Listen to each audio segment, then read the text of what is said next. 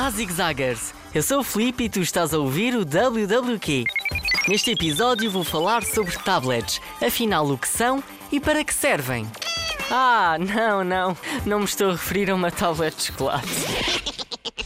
O mais provável é que estejas a ouvir a Rádio Zigzag através de um tablet, que não é nada mais do que um ecrã comandado com as pontas dos nossos dedos. Mas, afinal, como é que surgiu esta inovação? Para descobrirmos uma resposta, temos que viajar até ao século XIX, época em que nos Estados Unidos da América surgiram os primeiros cadernos digitais, muito diferentes dos que existem atualmente. Não penses que foi fácil construir esta tecnologia.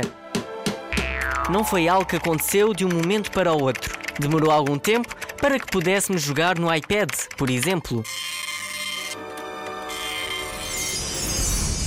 Já agora, sabias que o iPad foi lançado apenas em 2010? É verdade, há 7 anos.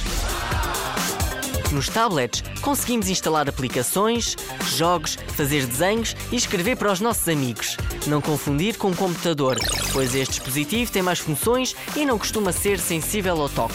Além disso, para usarmos um tablet não precisamos de teclado ou rato.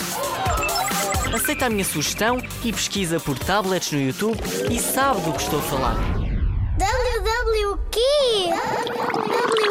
WWK! Está feito, pessoal. Até um próximo WWK.